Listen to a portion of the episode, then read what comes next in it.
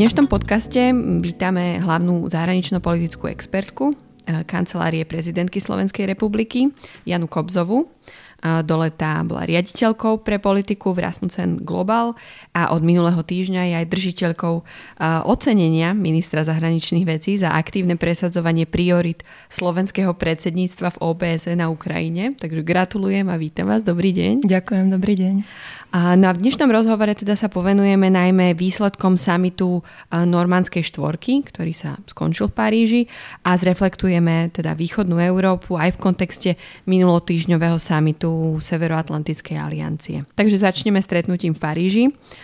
Čo vlastne je ten normandský formát? Prečo bolo stretnutie dôležité a prečo sa konalo až po troch rokoch? Takže normandský formát je formát rokovaní, ktorý sa začal vlastne po prepuknutí konfliktu na Ukrajine, ktorý v 2014 vyvolalo Rusko, najskôr nelegálne anektovalo ukrajinský poloostrov Krym a potom jeho vojenskí príslušníci a príslušníci tajných služieb vlastne začali okupovať časť východnej Ukrajiny. Snahe tento konflikt vyriešiť sa niekoľkokrát zišla nemecká kancelárka Angela Merkel s vtedajším prezidentom Francúzska Françoisom Hollandom spolu s vtedajším ukrajinským prezidentom Petrom Porošenkom a ruským prezidentom Vladimírom Putinom. Tieto rokovania sa uskutočnili niekoľkokrát, ako ste správne povedali, posledné okrem tohto týždňového sa uskutočnilo v oktobri 2016. Snahou vždy bolo hľadať mierové, pokojné a diplomatické riešenie tohto konfliktu. To sa žiaľ doteraz nepodarilo podarilo. A posledné tri roky toto stretnutie nebolo, to však neznamená, že konflikt nepokračoval. Je to v podstate vojna s nízkou intenzitou, to znamená, každý týždeň tam dvaja, traja ľudia, vojaci zomrú. Nie je to zamrznutý konflikt, okrem toho sú tam samozrejme veľké humanitárne škody, ekologické a toto pokračuje. Takže aké boli teda očakávania od tohto týždňového stretnutia? Je dobré, že to stretnutie sa uskutočnilo pretože to tri roky stagnovalo, rokovania sa neviedli. Z tohto stretnutia nevzýšli žiadne veľké prekvapenia, čo je, myslím, z pohľadu Slovenska aj pozitívum, ale zároveň sa dohodlo niekoľko dôležitých vecí, ktoré sú výnimočné a dôležité hlavne pre tých ľudí, ktorí na týchto teritoriách žijú. Dohodlo sa vlastne pokračovanie a naplnenie e, pokoja zbraní, ideálne do konca roku 2019. Zároveň sa dohodla ďalšia výmena zadržiavaných osôb, ktorá je dôležitá pre e, rodinných príslušníkov, ale aj symbolicky. Dohodlo sa, že sa bude pokračovať v odmiňovaní. Ukrajinská časť Donbasu je v podstate jedna z najzaminovanejších oblastí na svete. Zároveň sa dohodlo, že sa otvorí niekoľko nových priechodov na, na kontaktnej línii, takže ľudia na oboch stranách budú môcť e, častejšie a, a ľahšie prechádzať z jednej strany na druhú. No a to, čo sa ešte dohodlo, je, že vojska sa odputajú v ďalších troch zónach v rámci tej kontaktnej línie. Samozrejme, bude treba počkať, ako sa naplnia a či sa vôbec všetky naplnia. Súčasťou tých e, rozhovorov boli aj debaty o e, zahrnutí e, do, do výsledkov aj tzv. Steinmeierov vzorec um, ktorý je takou v podstate novinkou, ale aj prezident Zelenský, ukrajinský prezident, um, je o mnoho otvorenejší tejto debate. Jedná sa teda o, o um, zorganizovanie lokálnych volieb. Uh, v tejto debate, kam sme sa posunuli a, a sú Ukrajinci a Rusi rovnako nastavení v tejto otázke?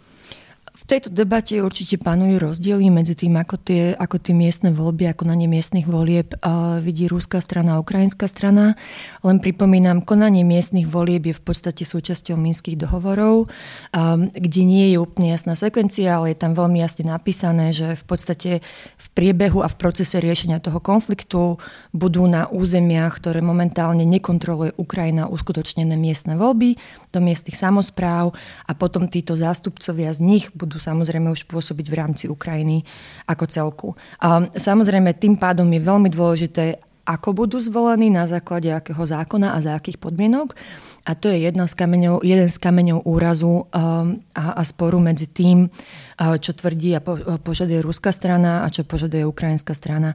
Um, to, čo sa debatuje už dlhšie a kde je ten Steinmeierov vzorec dôležitý, je v podstate ten Steinmeierov vzorec ukazuje sekvenciu toho, ako sa to má stať, kde v podstate hovorí, že ukrajinská strana príjme pre tieto oblasti, ktoré momentálne nekontroluje špeciálny status, ktorý začne platiť o 8 hodine miestneho času večer v deň lokálnych volieb.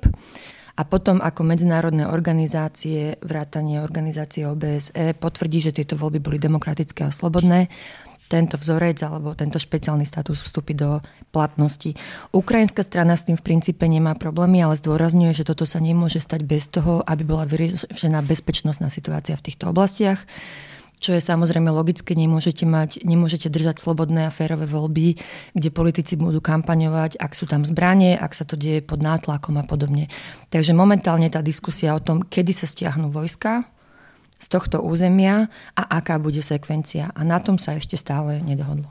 A v čom je vlastne problém, že sa na tom nedohodlo? Ruská strana odmieta uznať samozrejme, že tam nejakých svojich vojakov má, čiže ak ako je vôbec možné nájsť e, nejaký kompromis, keď jedna strana požaduje, e, aby tá druhá stiahla vojakov a tá druhá zase odmieta, že tam nejakých má tá formulácia je samozrejme trošku neutrálnejšia. Tá formulácia je, že sa stiahnu všetky bojové formácie z tohto územia.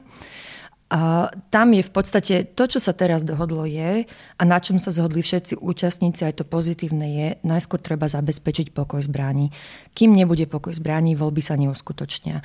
Tá diskusia o tom, kedy okrem pokoja zbraní budú aj zbranie odsunuté. A to sa už nebavíme o tom, aký typ zbraní, ako sa to bude verifikovať, aké bezpečnostné zložky budú dohľadať na tie voľby tie diskusie sa odkladajú práve kvôli tomu, čo ste povedali. Sú zložité, sú kontroverzné, tie, tie strany momentálne nemajú, nemajú tie pozície úplne zblížené.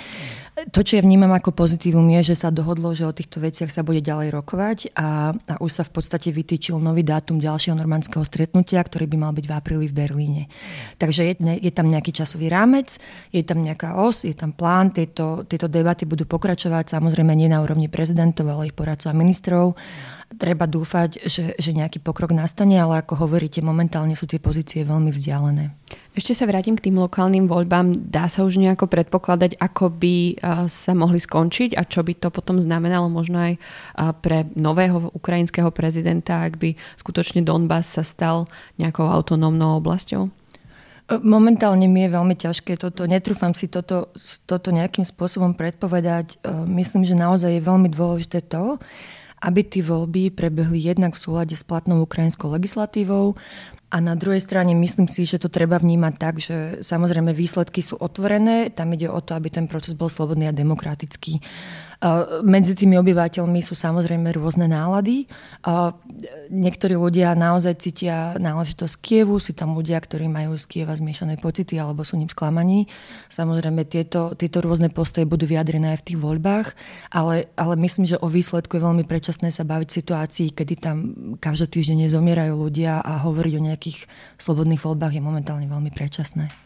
Sú možno Ukrajinci rozčarovaní z toho, že, že ako keby, mm, aspoň tak sa to niekedy prezentuje v niektorých analýzach alebo v niektorých médiách, že mm, prezident Zelenský možno necháva tú, auto, tú, tú možnosť tej autonómie, ako keby ustupoval z toho územia. Dá sa na to aj takto pozerať, alebo mm, aké sú nálady? Prieskumy verejnej mienky ukazujú, že prezident Zelenský má ešte stále veľkú podporu jeden z jeho hlavných volebných slubov bolo priniesť pokoj zbraní a mier do Donbasu. Prezident Zelenský spomínal možnosť, že niektorým oblastiam na východe Ukrajiny by sa napríklad ponechala jazyková autonómia.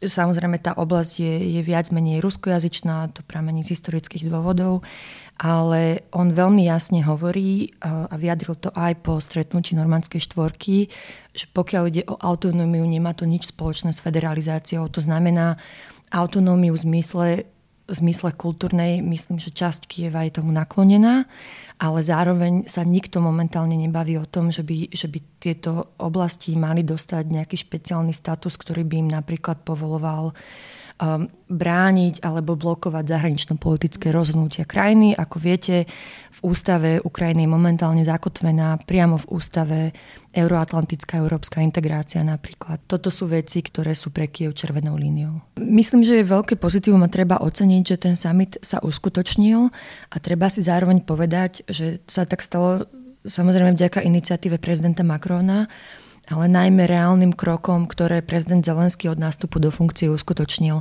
kde, kde dal veľmi jasné gestá dobrej vôle aj voči obyvateľom Donbasu na obidvoch stranách, aj, aj konkrétne praktické kroky vlastne konečne po troch rokoch od dohody na tých troch zónach, kde sa mali tie vojska odputať, sa to aj reálne uskutočnilo. Ukrajinské vojska sa stiahli, následne na to sa stiahli bojové formácie e, z tej strany, z druhej strany kontaktnej línie.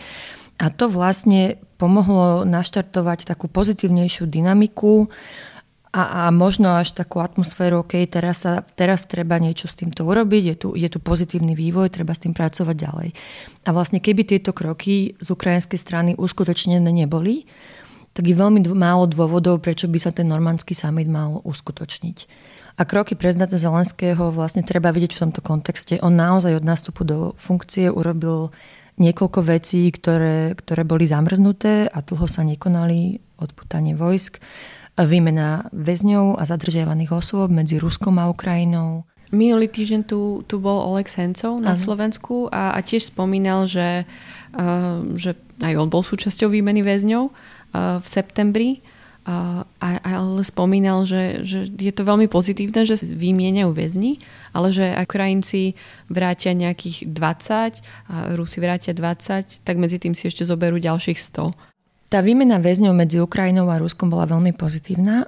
Zároveň si treba povedať, že toto boli väzni, ktorí de facto nesúvisia s konfliktom na východnej Ukrajine a tam momentálne je aj na ruskej strane, aj, aj v, priamo v Donbase, ktorý nekontroluje Kiev, zadržiavaných veľa osôb aj ukrajinskou stranou, aj druhou stranou. A vlastne toto je niečo, čo na základe tej dohody z normandského samitu tohto týždňového by sa malo uskutočniť ideálne do konca tohto roku. Lebo ako ste povedali, tých väzňov je samozrejme oveľa viacej, bavíme sa o stovkách ľudí. Zároveň si musíme povedať, že tie zoznamy nie sú kompletné. Toto je úloha, ktorú má zabezpečiť aj e, Medzinárodný Červený kríž, ktorý by mal tie, tie zoznamy spolu s OBS a ďalšími organizáciami nejako skompletizovať a tak prispieť jednak celkovej výmene, samozrejme s nádejou na to, že keď sa to už raz vymení a ideálne všetci na všetkých, ako sa dohodlo v Paríži, tak už nebude dôvod ďalších väzňov vymeniať, pretože ideálne by žiadni neboli. Hovorím, je veľmi predčasné hovoriť, ako sa to bude ďalej vyvíjať a treba ten summit vnímať ako pozitívny krok smerom k riešeniu, ale pokiaľ ide o nejaké záverečné urovnanie konfliktu, tak tie pozície strán sú ešte stále veľmi rozdielne. Krím síce nebol uh, témou, čakalo sa, že či sa to otvorí alebo nie, ale aj prezident eh, Putin povedal, že Krím predsa nie je súčasťou uh, minských doho- dohovorov, uh, takže je to samostatná téma. Tam sa nejako situácia mení, je to veľký problém aj pre Európsku úniu, aj pre Severoatlantickú alianciu. Akú situáciu máme teraz tam? Slovenská republika samozrejme ako zvyšok Európskej únie nelegálnu anexiu Krymu neuznáva. Ako ste správne povedali, žiaľ nie je to predmetom minských dohôd. Situácia na Kryme samotnom momentálne sa zhoršuje z hľadiska dvoch vecí. Jednak sú to ľudské práva pôvodného obyvateľstva a krymských Tatárov, ktoré sú potlačované. To, čo my vnímame v podstate tiež senzitívne je, že dochádza k väčšej militarizácii poloostrova a, a to samozrejme nevplýva dobre nielen na bezpečnosť Ukrajiny, ale aj nás, samotného Čierneho mora a, a tým pádom aj, aj celej Severoatlantickej aliancie. Poďme ešte trochu k samitu NATO, ktorý sa skončil minulý týždeň a, a opäť e, Rusko možno dostalo uh, k sebe ako keby um, nového partnera, poviem to tak. Okrem, okrem Ruska je teda za oficiálnu nejakú rozbu považovaná od minulého týždňa aj Čína, takže možno si tak trochu Vladimír Putin aj vydýchol, ale predsa len je tam tá ambícia Severoatlantickej aliancie posilňovať východné krídlo. Budeme mať posilnenie východného krídla Severoatlantickej aliancie nejaký vplyv na partnerstvo NATO a možno Ukrajiny? Áno, tento vplyv už má. Vlastne NATO začalo východné krídlo posilňovať práve v reakcii na ruskú agresiu v Ukrajine. Myslím si, že v podstate tieto kroky majú dva efekty. Jednak je, jednak je to odstrašujúci efekt hoci, pre hocikoho, kde na to vlastne veľmi jasne ukázalo, že akýkoľvek členský štát na to bude bránený a chránený a dokazuje to reálnymi praktickými krokmi. A zároveň to má posilňujúci efekt, pretože sa tým posilňuje solidarita v rámci aliancie. Ukrajina samozrejme nie je členom NATO, takže takéto opatrenia tam neprebiehajú, ale, ale to, čo ja vnímam uh, veľmi pozitívne je, že vlastne dialog medzi Ukrajinou a NATO sa od toho 2014. zintenzívnil. Zintenzívnil sa nie len v reakcii na ruskú agresiu, ale zintenzívnil sa aj kvôli tomu, že vláda v Kieve naštartovala to integračné úsilie a, a urobila konkrétne kroky, pokiaľ ide o reformu armády, navýšenie vojenského rozpočtu, zvýšenie kompatibility z NATO a podobne. No a Ukrajina je aj v centre pozornosti vo Washingtone. E, stala sa stredobodom pozornosti teda v súvislosti s procesom tzv. impeachmentu, teda nejakého odvolávania, preverovania prezidenta Trumpa, ktorý sa snažil teda zistiť, ako jeho politický oponent a teda jeho rodinný príslušník pôsobil na Ukrajine. Ako to Ukrajinci vnímajú a má to možno aj nejaký vplyv na, na to, ako Kiev a na to spolupracujú? Toto je samozrejme vnútropolitická téma uh, Spojených štátov amerických, takže je mi ťažké sa k tomu vyjadrovať. V podstate to, čo môžem povedať, je, že prezident Zelenský naozaj uh, sa snaží zamerať sa na dve témy. Jednak je to ten mierový proces a urovnanie konfliktu na východe krajiny a zároveň naštartovanie ekonomiky. A, a akékoľvek nezhody, či už v rámci Európskej únie alebo medzi NATO partnermi, tomuto veľmi neprospievajú. Ukrajina potrebuje to partnerstvo s Západom, aj s Európskou úniou, aj s NATO. A, a my pevne veríme, že to partnerstvo bude čím ďalej tým silnejšie. Tak ako ste vraveli, dúfajme, že do konca tohto roka utichnú zbranie a potom v apríli pri ďalšom stretnutí normandskej štvorky budú výsledky ešte pozitívnejšie. Ďakujem veľmi pekne. Ďakujem aj ja.